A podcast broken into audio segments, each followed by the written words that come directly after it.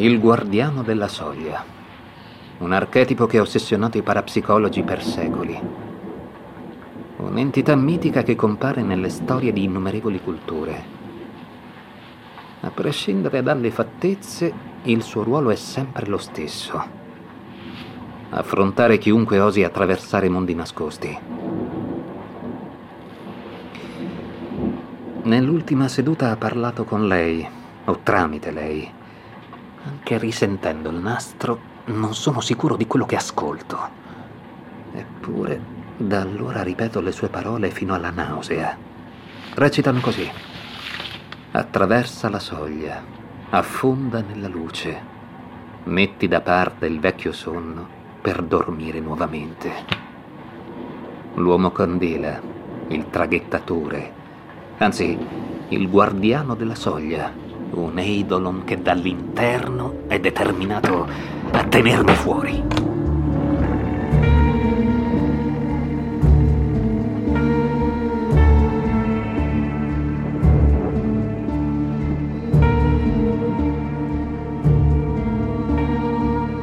State ascoltando Il suono degli incubi. Una serie podcast dall'universo di Little Nightmares.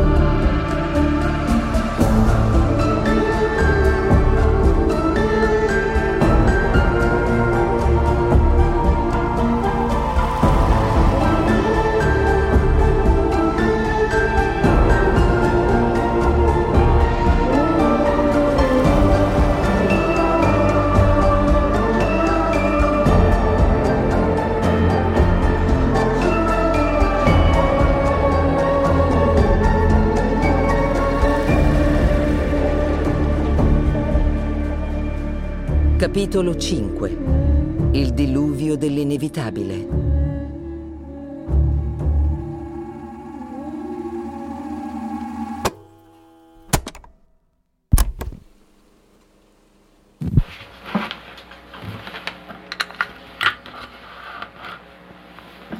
Messi aveva ragione dopo tutto.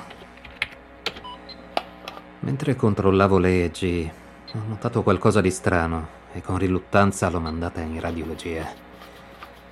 All'inizio dubitavo della validità dei risultati, ma il tecnico mi ha garantito fermamente che l'attacco di Nessi mostra senza dubbio la presenza di un piccolo tumore in corrispondenza dell'amigdala destra. Dicono sia benigno, nonostante l'insolito aspetto oculare. Questo mette in discussione tutto. La posizione della massa potrebbe influire sulla risposta alla paura, sulla salienza emotiva e peggio ancora sui sogni. Eppure non posso escludere tutto ciò che prova il contrario. Ho riflettuto su ciò che comporterebbe informare Nessie. È già così spaventata dal suo corpo che finirebbe per perdere il controllo.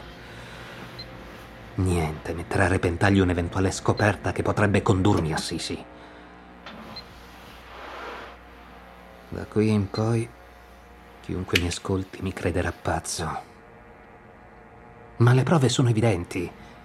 Le sparizioni di Nessi, i suoi stati transpersonali, sono l'innegabile prova di un regno che va oltre i nostri sensi. È sempre stato ai margini, ma ora so che è raggiungibile. E lei possiede i mezzi per accedervi.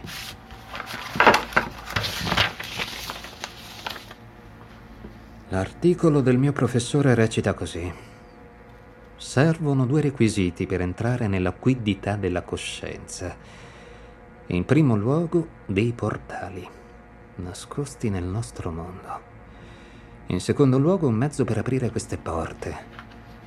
E ritengo che le chiavi vengano principalmente forgiate dalla paura. O mi manca la sua erudizione per la sua ossessione. La mia unica speranza sta nel completare i miei progetti. Dormo da settimane. E se non posso sognare come lei, non saprò mai come entrare in questo nulla.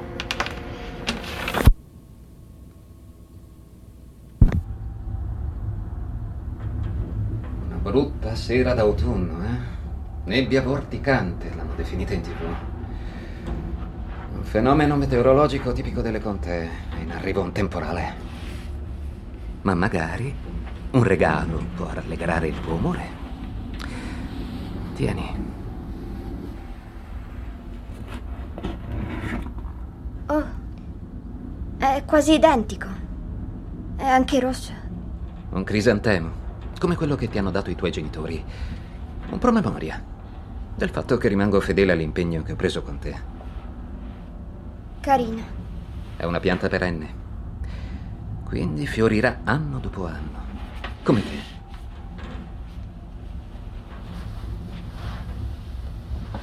Credo di essere pronta per parlare di mia mamma e mio papà. Ah. E perché ora? Cos'è cambiato? Perché è come se stessi iniziando a dimenticarli. E forse parlarne potrebbe aiutarmi a ricordare.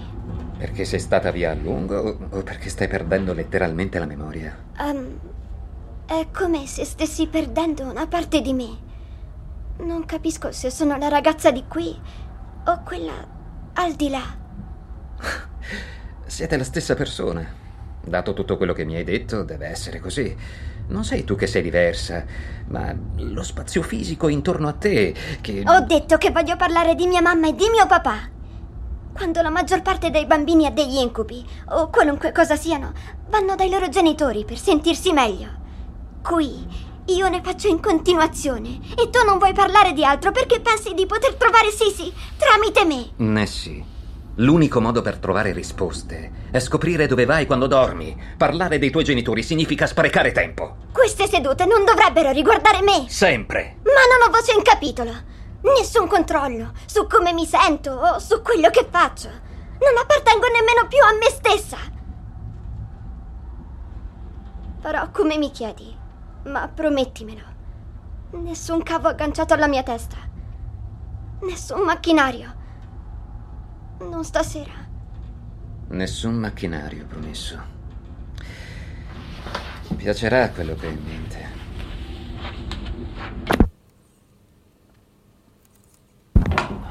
Questo letto era per i turni di notte. Ora dormo più qui che altrove. Oh, sembra comodo.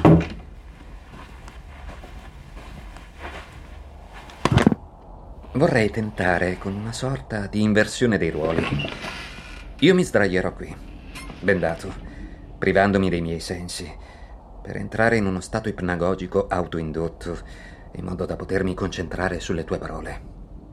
Tu mi racconterai della tua ultima visita e vorrei che cercassi con tutta te stessa di proiettare il tuo sogno nella mia mente. Non credo che funzionerà, ma ci proverò. La ragazza in quella foto è lei, tua figlia. Mia sorella. Oh, non vi assomigliate molto. S- sono pronto. Sono bendato.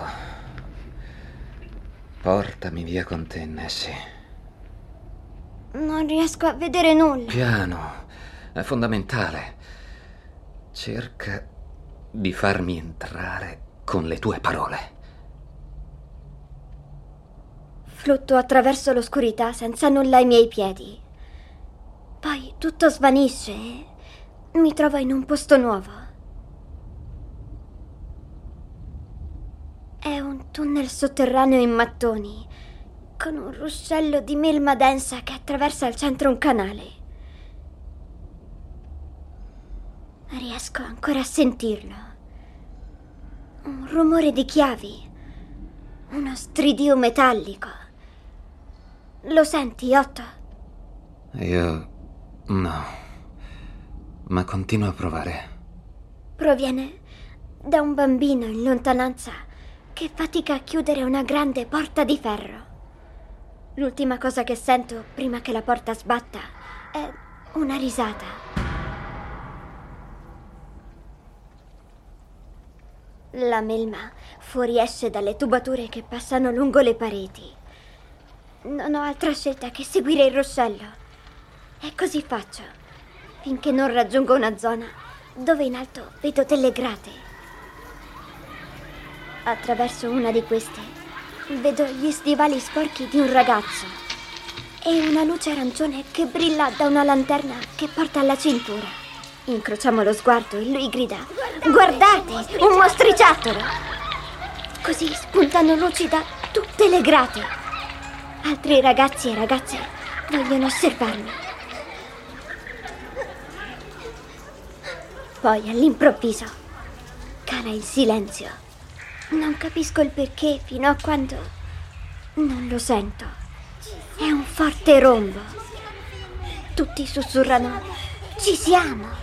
Ci siamo finalmente!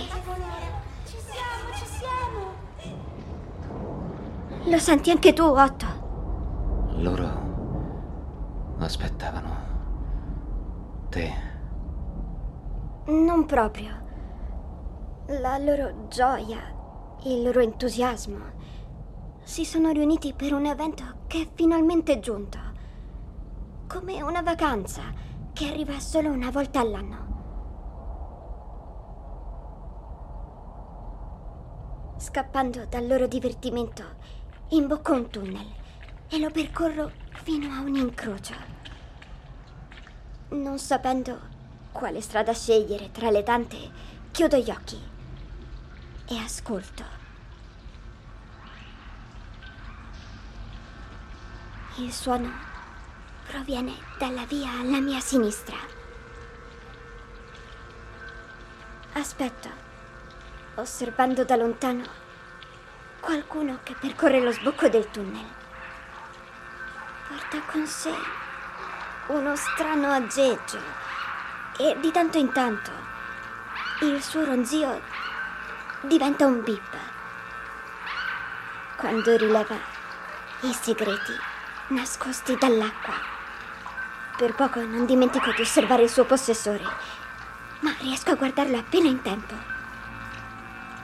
Porta un pesante sacco sulla spalla dentro il quale c'è qualcosa che si dimena, ma così come è apparso sparisce.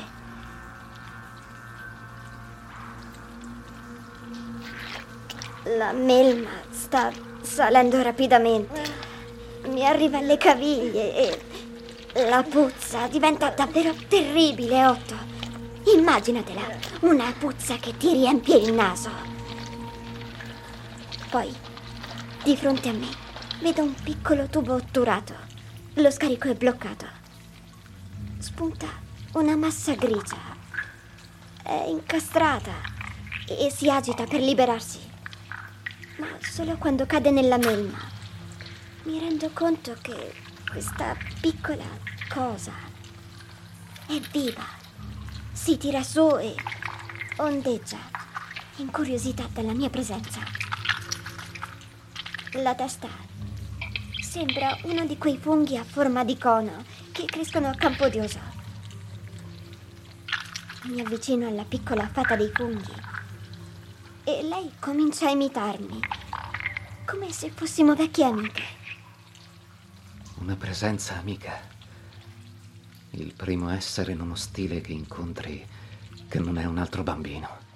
Sì, proviene da lì, da quel mondo è parte di esso, non è un'estranea come me. Sta funzionando, Otto. Riesci a vedere la sua piccola testa a fungo? Credo di sì. Forse. Continua. Sì. Lasciati andare, Otto. Lasciati andare.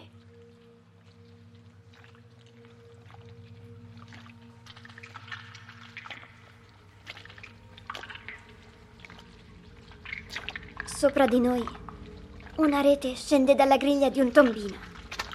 Io mi accovaccio, ma la fata dei funghi no. Così indico verso l'alto, ma lei si limita a imitare il mio gesto. Una ragazza, dalla risata cattiva, infila tutto il braccio nella grata nel tentativo di catturare la povera creatura. Così afferra un mattone e glielo lancia. Mentre grida dopo essere stata colpita, prendo la fata dei funghi e scappo.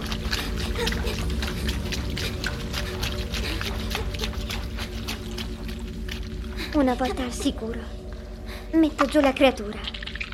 Si allontana all'istante, poi si guarda indietro suggerendomi di seguirla. Quel corpicino scatta, teso e sgraziato. In qualche modo sembra sapere dove mi sta portando. Si ferma solo una volta arrivate davanti alla porta arrugginita di uno stanzino. Entrando, però, scopro qualcosa di davvero inaspettato.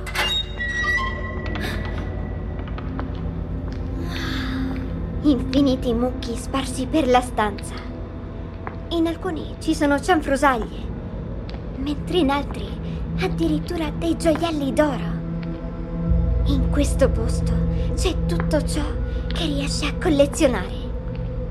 Sono meravigliata. Solo dopo aver esaminato una pila di chiavi, capisco da dove proviene questa roba. Questa stanza è stato lasciato cadere dal mondo di sopra negli anni. L'unica cosa fuori posto è un cappello con l'elica. Su una sedia, nascosto, dimenticato. Forse la fata dei funghi voleva che lo vedessi. Alle mie spalle sento l'uomo avvicinarsi. La piccola creatura si nasconde in un mucchio di guanti sbagliati e anche io ci salto dentro. Sbircio mentre l'uomo è alla porta e inizia a svuotare le tasche. Monete, anelli, ciontoli. Poi si toglie la tuta di plastica, ricoperta di melma. Sotto mostra un corpo ossuto. La sua schiena è orribilmente curva. Quello che credevo essere un sacco portato sulle spalle è in realtà la sua nuca. Come un palloncino pieno d'acqua, gonfio e palpitante. Ma non deve essere stato sempre così. È cambiato. È diventato un tutt'uno con le fogne. Non capisco. Credi che questo posto lo abbia trasformato? Dovresti essere alla deriva nello stato ipergoglico o quello che è. Vedere, annusare e sentire come faccio io. Non riesco a lasciarmi andare. Lo voglio più di ogni altra cosa. Provaci! Me lo ripeti sempre tu. Io ce la sto mettendo tutta, ma devi farlo anche tu. Con la coda dell'occhio noto il piccolo cono che sgattaiola via. L'uomo con la testa a palloncino è vicino. E in quel momento penso a Jester, il bambino con la melma nei capelli. A. Non posso non fare nulla anche stavolta. Per fortuna, in quel momento si sente di nuovo il rombo di prima. E ancora più forte. La scossa distrugge i mucchi accatastati, provocando nell'uomo una strana rabbia così. Esco dal nascondiglio, corro dalla fata dei funghi e, infine, esco dalla porta. Continuo a correre, ma anche se l'uomo non è molto veloce, non ha importanza. Ha con sé il suo aggeggio e quel ronzio mi segue ovunque. Il mio senso dell'orientamento svanisce a causa della melma, che ora mi arriva alle ginocchia. Dopo aver superato diversi tunnel, mi fermo sperando di averlo seminato. All'improvviso, dall'alto brillano delle lanterne. I bambini cattivi ci hanno individuato. Iniziano a cantare. Prendi qualcosa, prendi qualcosa, prima che arrivi l'onda melmosa. Sono entusiasti e capisco perché. All'estremità del tunnel appare una sagoma dalla testa a sacco. Mi taglia la strada. L'uomo conosce quei canali come se le fogne scorressero nei suoi pensieri. Cerco di tornare indietro, ma devo aver preso una strada sbagliata, così mi ritrovo in un vicolo cieco, un muro di mattoni. La fata dei funghi si dimena implorando di essere liberata.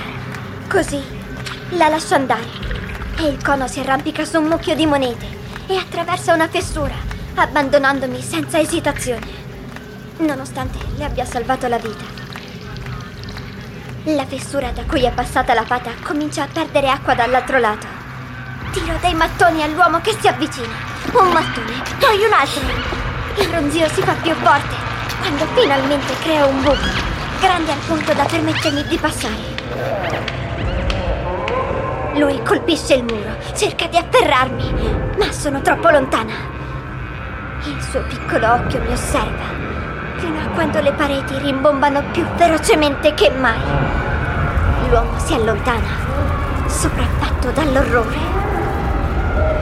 Il rombo non si ferma più, e nemmeno le grida di gioia dei bambini. Qualunque cosa stessero aspettando. arrivata.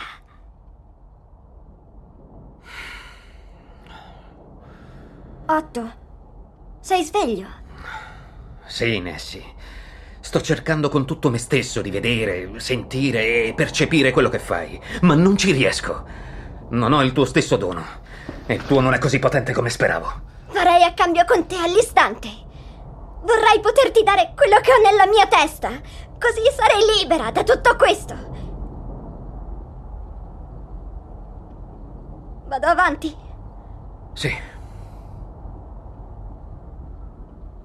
È come se avessero afferrato le fogne, scuotendole con rabbia. L'acqua si schianta contro le pareti. Inciampo di continuo, il tunnel si allarga sempre più. Si sente un suono più lieve, schiocchi e mormorii. Poi, dall'oscurità, appaiono loro Corrono così velocemente che non riesco a reagire. Un centinaio di piccole fate dei funghi mi passano davanti in preda al panico, in fuga da qualcosa che si avvicina. Poco dopo capisco di cosa si tratta. Veloce come un branco di cavalli legati tra loro, un maremoto travolge la fogna. L'onda è vicina quando... Finalmente Capisco. Per i bambini di sopra è uno spettacolo. Hanno aspettato a lungo, non potendo provare di persona la potenza dell'onda. E questo gliel'ha fatta amare ancora di più. Atterrare ciò che sfugge al suo corso fa parte del loro orribile divertimento. L'onda violenta mi colpisce, spazzandomi via e riportandomi nel labirinto di tunnel. Nuoto verso l'alto, cercando di emergere. E proprio quando ci riesco, le onde si fermano. Il mio corpo non ha più bisogno di nuotare. Compare l'uomo candela. Galleggia su una specie di porta rotta. Affronta questo incontro diligentemente. Lui ha le risposte che, mi, che ci servono. Non commettere errori. È lui che ti tormenta. Non credo sia così. Questa volta riesco a parlare in sua presenza. Perché mi hai portato qui? Cosa vuoi? Risponde. Attraversa la soglia. Affonda nella luce. Metti da parte il vecchio sonno. Per dormire nuovamente. Gli chiedo urlando: Perché? Perché dovrei prima che finisca, dice. La rovina non è dentro, ma fuori. Qui tutti i tormenti vengono liberati. Altri enigmi. Crede che non riuscirò a risolverli, ma ce la farò. L'ho già fatto io.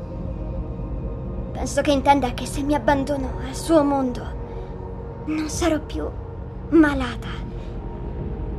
Ecco perché quando sono lì non ho mal di testa. Niente parassiti.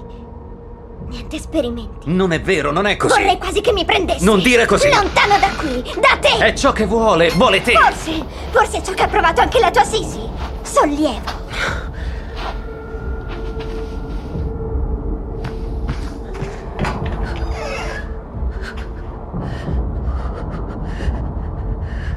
Ero solo un ragazzo.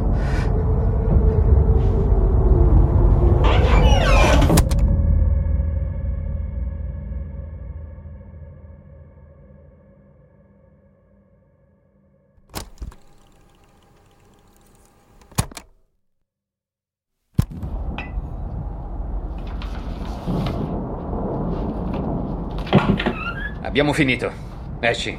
Vai in camera tua. Cos'è questo?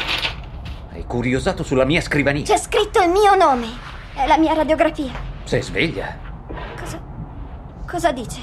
Che c'è una massa che cresce nel tuo cervello. Un tumore. Lo sapevo. La cura. Quanto è grave. Non è mai un buon segno.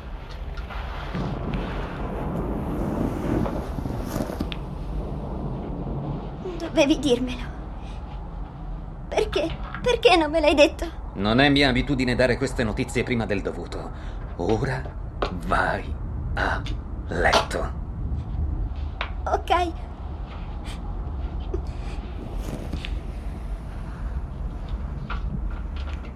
Dopo che l'uomo candela ha parlato, l'onda mi porta di nuovo nello stanzino.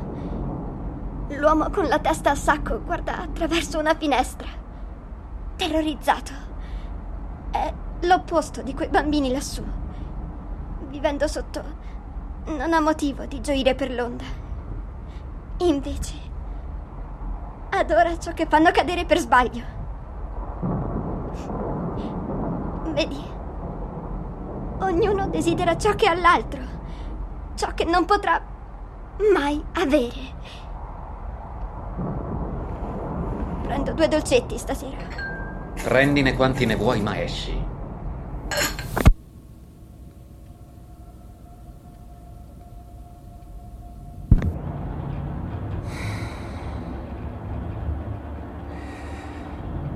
Forse dirglielo è stato crudele.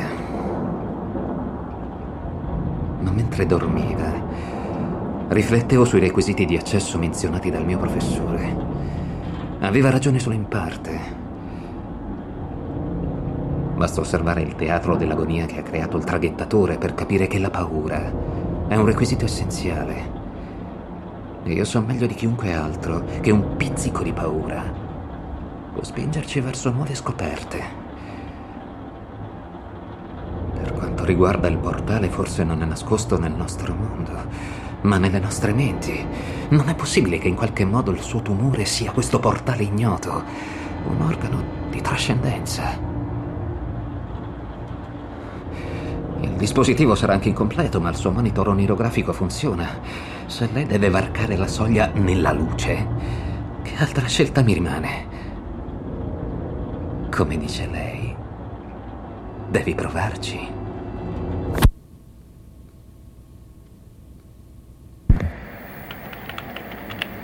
Si è mossa a malapena mentre sistemavo l'interfaccia neurale. Sembra stabile. Non appena inizia il suo sogno, il monitor dovrebbe tradurre i segnali neurali in immagini. Otto. Cosa? Mi hai promesso? Torna pure a dormire.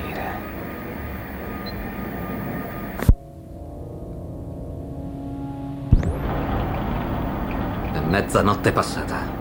Ha combattuto a lungo, ma alla fine ha ceduto. Ci siamo. Mostramelo, Nessie. Mostrami l'altro lato.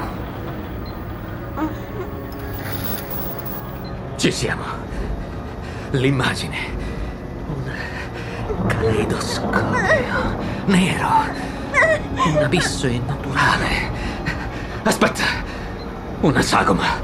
È difficile da vedere. È come guardare attraverso una nebbia nera. Eccola.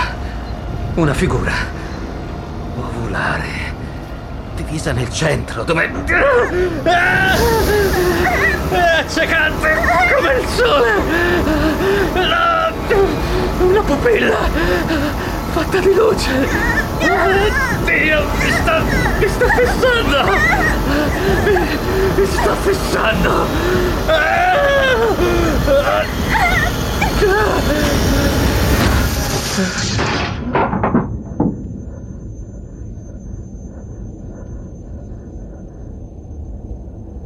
Mrs.